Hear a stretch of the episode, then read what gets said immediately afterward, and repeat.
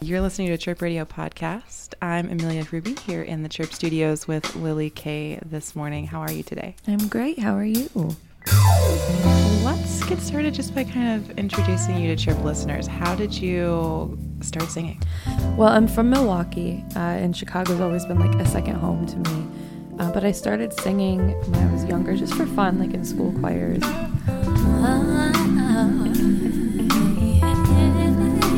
Uh, my vocal director, uh, you know, in elementary school, kind of saw something in me and really inspired me and motivated me to take music a little bit more seriously. Uh, so I ended up going to Roosevelt Middle School of the Arts and Milwaukee High School of the Arts. And it was there that my music teachers guided me in the right direction and really gave me like the encouragement and the tools that I needed to realize I could do this for a living. So yeah, it was really just like music education had a huge impact on me and allowed me to see something in myself I probably wouldn't have seen otherwise. Are there songs you remember like loving to sing when you were younger, early performances or like a choir solos you had that stand Oh out? yeah. Uh, so it would it was always be funny. We would do a lot of like spirituals, like Joshua at the Battle of Jericho, and it'd be like this this little white girl singing the solo, and it was really it was just always fun. But that's that's how I was raised with a lot of gospel, a lot of spirituals, and a lot of Motown really. And then of course I got into um, like a little pop punk phase, and I wanted to be Gwen Stefani. but I specifically remember there was like a, a choir concert that we had at my school, and I had a Christmas solo, and it was for the Christmas song, you know, chestnuts roasting, and, and uh, I remember one of my teachers started crying, and I was like, "Oh no! Like, what did I do wrong?" They're like, "No, you did good. it's like what you did right." But I think it was really cool to just see that like me doing music could like move people in that way. And that was mm-hmm. i think a really like monumental moment for mm-hmm. me. When did you come to Chicago then? so i lived here for a couple of years when i was a little kid like five six years old. Uh, and then i ended up moving back for college. I went to columbia. So i moved mm-hmm. back in 09 and i sang at this open mic and i kind of prefaced it by saying hey i'm looking for a band. I want to start playing. Like if you like what you hear come and talk to me. And uh, the band that was there at the time uh, was a band called HD, and uh, Peter CottonTale was uh, one of the piano players in that band, and uh, Eric Hunter, who's now my bass player, was also in that band. And so I started working with them, and we were doing like background stuff for other artists, and they were playing for me. And uh, Peter and I kind of realized we had this own like unique sound that the two of us wanted to pursue. So we kind of started our own thing and we created a bunch of EPs and that's how we really got introduced to the Chicago music scene was as a duo and that's mm-hmm. how we were working with people like Vic Mensa and Chance the Rapper's that mm-hmm. sound that the two of us kind of crafted. So that was really the first introduction to it. Mm-hmm. And then being out and performing I met tons of musicians. I met most of my band here um, my guitar player is actually from Milwaukee, so I know him from Milwaukee. Uh, and then he ended up coming to Chicago for college too. Uh, so everybody besides him is a, a local Chicago dude.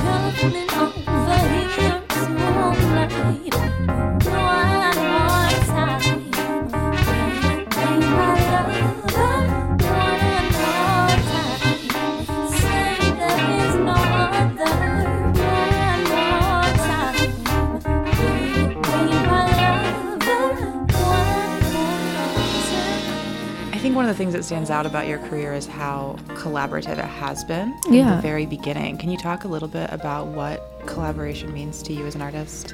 I mean, I think music is all about collaboration in a sense. I've always, you know, sang in choirs or sang in jazz combos, and it's always that feeling of creating with other people that is so much fun and just gives me so much like warmth inside of um, you know putting our collaborative efforts together to make something any of us could not make on our own. Um, you know, it's I think it's important to still be an individual and build what you want to build and what you want it to be. But it's so cool when you're able to, you know, have these awesome individuals come together, mm-hmm. especially when you're coming from different backgrounds and with different ideas, with different sounds, and then you're marrying them into this kind of weird union that creates a mm-hmm. really unique piece of music. I think that, especially in your music, kind of your relationship with your band is really evident. Yeah. But you said then too, it's really important to kind of have your own voice and be your own Oh, artist as well. So how do you how do you balance that? How do you feel like you've really come into your own voice since 2009 or the past few years? You know, in doing a lot of collaborations, I realized that I was I was kind of sacrificing what I wanted to do for the sake of the collaboration. And that's not always bad. You know, you learn a lot and you kind of gain a bit a better understanding of yourself and what you really want as an artist. Mm-hmm. Um, so I just kind of realized I miss performing with my live band. I miss being mm-hmm. the front woman of a band, mm-hmm. um, and I just really wanted to to get that. So um, I kind of pulled my band, like I said, just from friends I had and people who enjoyed playing with me. And I approached them like, "Hey guys, I have a bunch of music written. I want to record it and start performing." So that's how the first album Ruby came about. Was just mm. songs that I had been sitting on that I wrote. You know, some some of the songs I wrote when I was 18 and yeah. I didn't record them until I was 22. And through us playing together and traveling together, we really bonded. And so the second album that we're now uh, gearing up to release, we wrote together as a unit, which is really cool because it's not only my voice, even though I've kind of established myself as the front woman, this is my sound, this is kind of my thing. I still value and respect the opinions and efforts of my band. So I wanted them to have, you know, shine on this new album as well, which is why we wrote it as a unit instead of just me writing the songs mm-hmm. and then having them play them. Um, so it's just finding that happy medium of, all right, I know what I want to do and this is what makes me happy, but I know I need other people too. And I want you guys to be as happy and as proud of what you're contributing to this.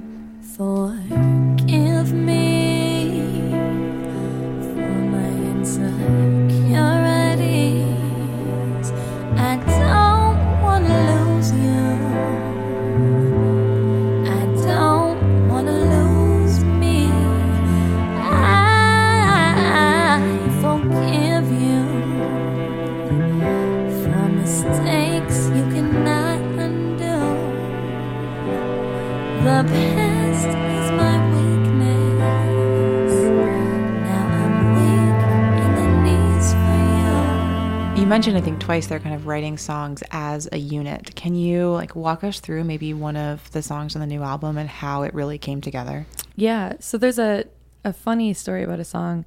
Uh, it's called "Argue," and uh, it's one of my favorites. I don't know, my favorite song changes all the time. but uh, so uh, when Ruby came out, uh, Tidal did a documentary about me, and I was their mm-hmm. first Tidal Rising artist. Mm-hmm. And uh, in that documentary, they asked about my songwriting process. And at the time, we had just started working on what is now Argue. Didn't know it at the time. Yeah. But yeah, it was just kind of a little melody. And I mentioned how I had it pop into my head and I sang it to my drummer. And he started putting like keys behind it. And it just kind of died there. We never really did anything after that. So fast forward to this last summer, we we're writing for the new album. And my guitar player remembered that song and he doesn't even like I told I told him about this. He's like, I don't even remember that. It just popped into my head. so yeah, he remembered the little melody and he kind of started writing a guitar part to it, and that became an amazing song. That was just this little like doodle of an idea that I had you know briefly mentioned years previous. Yeah. Um, so it's just weird how a lot of those come into play. But yeah, a lot of times I'll have an idea and I'll present it to one of my band members and they'll mm-hmm. kind of help me develop it and then we'll present it to the rest of the band or sometimes songs come about when we're just in a jam session and we like hit record on the phone if we hear something that we're doing that's really cool and then we'll listen back to it and take that rough sketch of an idea and turn it into a full-fledged song mm-hmm. so every song is totally different in how it comes about but it um it is done like as a collaborative effort so back yeah. to the beauty that is collaboration. Full circle. Right. we talked a little bit about the writing process for your upcoming album, but give us some of just like the details of title, a couple of the singles that might come out, when you think we will see it. Well, we released our first single a, a little bit prematurely. It came out back in November, and we really rushed it just because, honestly, the political climate at the time mm-hmm. and you know, unfortunately, it's still happening now, yeah. the same political climate. So we could have waited. But um it was uh, it was called Magic, and it was all about basically toxic masculinity and how women are magical in the face of adversity, and these men trying to steal our magic, pretty mm-hmm. much. Uh, so it's a really intense song. It like it tackles issues of like rape culture and misogyny and sexism, and it's kind of a, a heavy, intense song and it didn't get you know this this really big response because like i said we had we did not do a proper rollout for it but what it did do was uh, it was shared by like rape crisis centers and domestic violence centers and like violence un- uh, like studies programs at universities mm-hmm. which is the coolest thing I could ever want for my music is, you know, organizations sharing it in hopes that it could reach somebody or help somebody that needs to hear it. If you have a platform, I kind of think it's important to use it for the better of our people.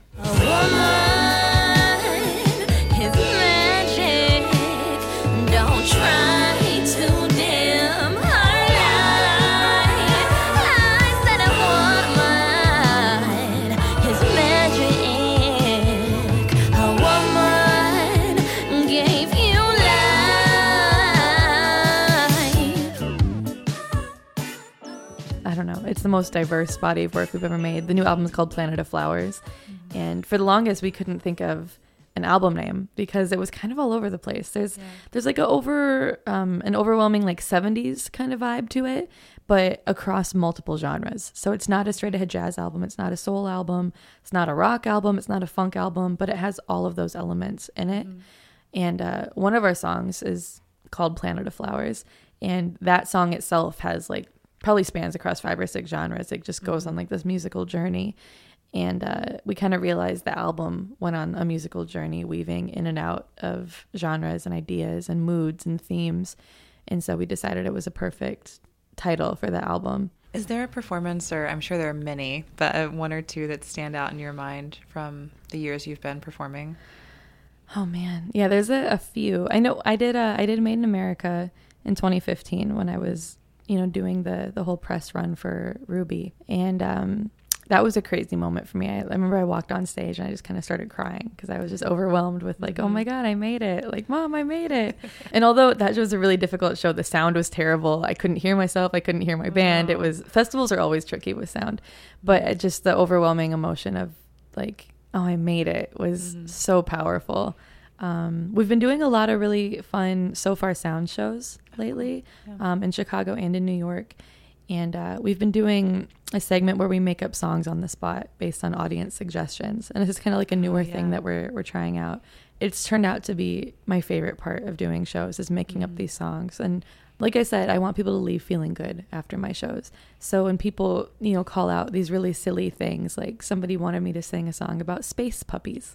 So we sang a song about space puppies. And you know, it's just how can you not laugh at that? Yeah, that's been really fun though, is doing these on the spot songs. Um, it just provides, like I said, this like outlet and like an yeah. exhale of holding in the, these issues or even if you know like you're having a problem paying rent or you're fighting with your boyfriend or whatever and you're mm-hmm. at this show at least for five minutes you can just laugh and have fun yeah. and i think that's the power of music is whether you're listening to it at home or at a show it's like that escape that it gives you just for a little bit yeah. from whatever hardship you're facing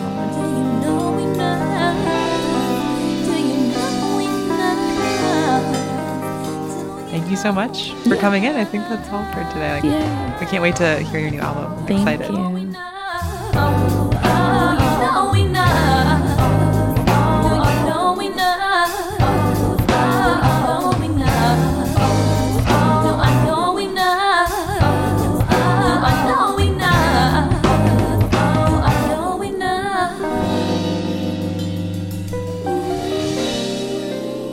Can find this and other Chirp Radio interviews and podcasts at soundcloud.com slash chirpradio and chirpradio.org slash podcasts.